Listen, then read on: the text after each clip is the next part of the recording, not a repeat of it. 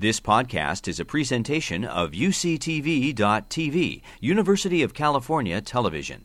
Like what you learn, help others discover UCTV podcasts by leaving a comment or rating in iTunes. You have a car in the last four years, it will tell you if your tires are overinflated or underinflated. That's wireless signal from the car. It's a digital signal. The thing that allows you to open the car, wireless digital signal. Hands free communications is Bluetooth, digital signal. And then the biggest one is what's called telematics.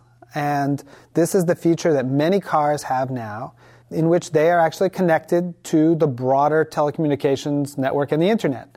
You know, remote unlocking of the doors, the ability to find nearby restaurants. That's a digital internet connection.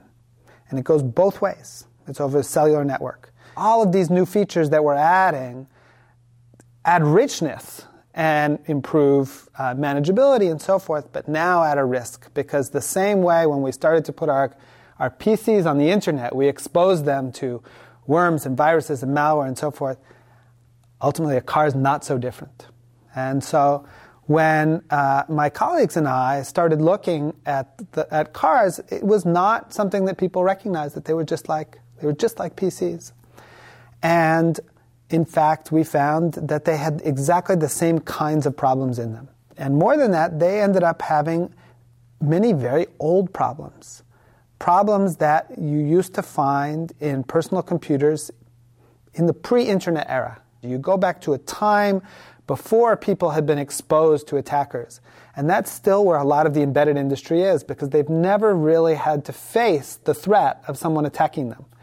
And so the practices that people use in developing that software are far less safe than the practices involved in developing our PCs. And so we were able to show all kinds of different ways where we could take over a car remotely and do almost anything.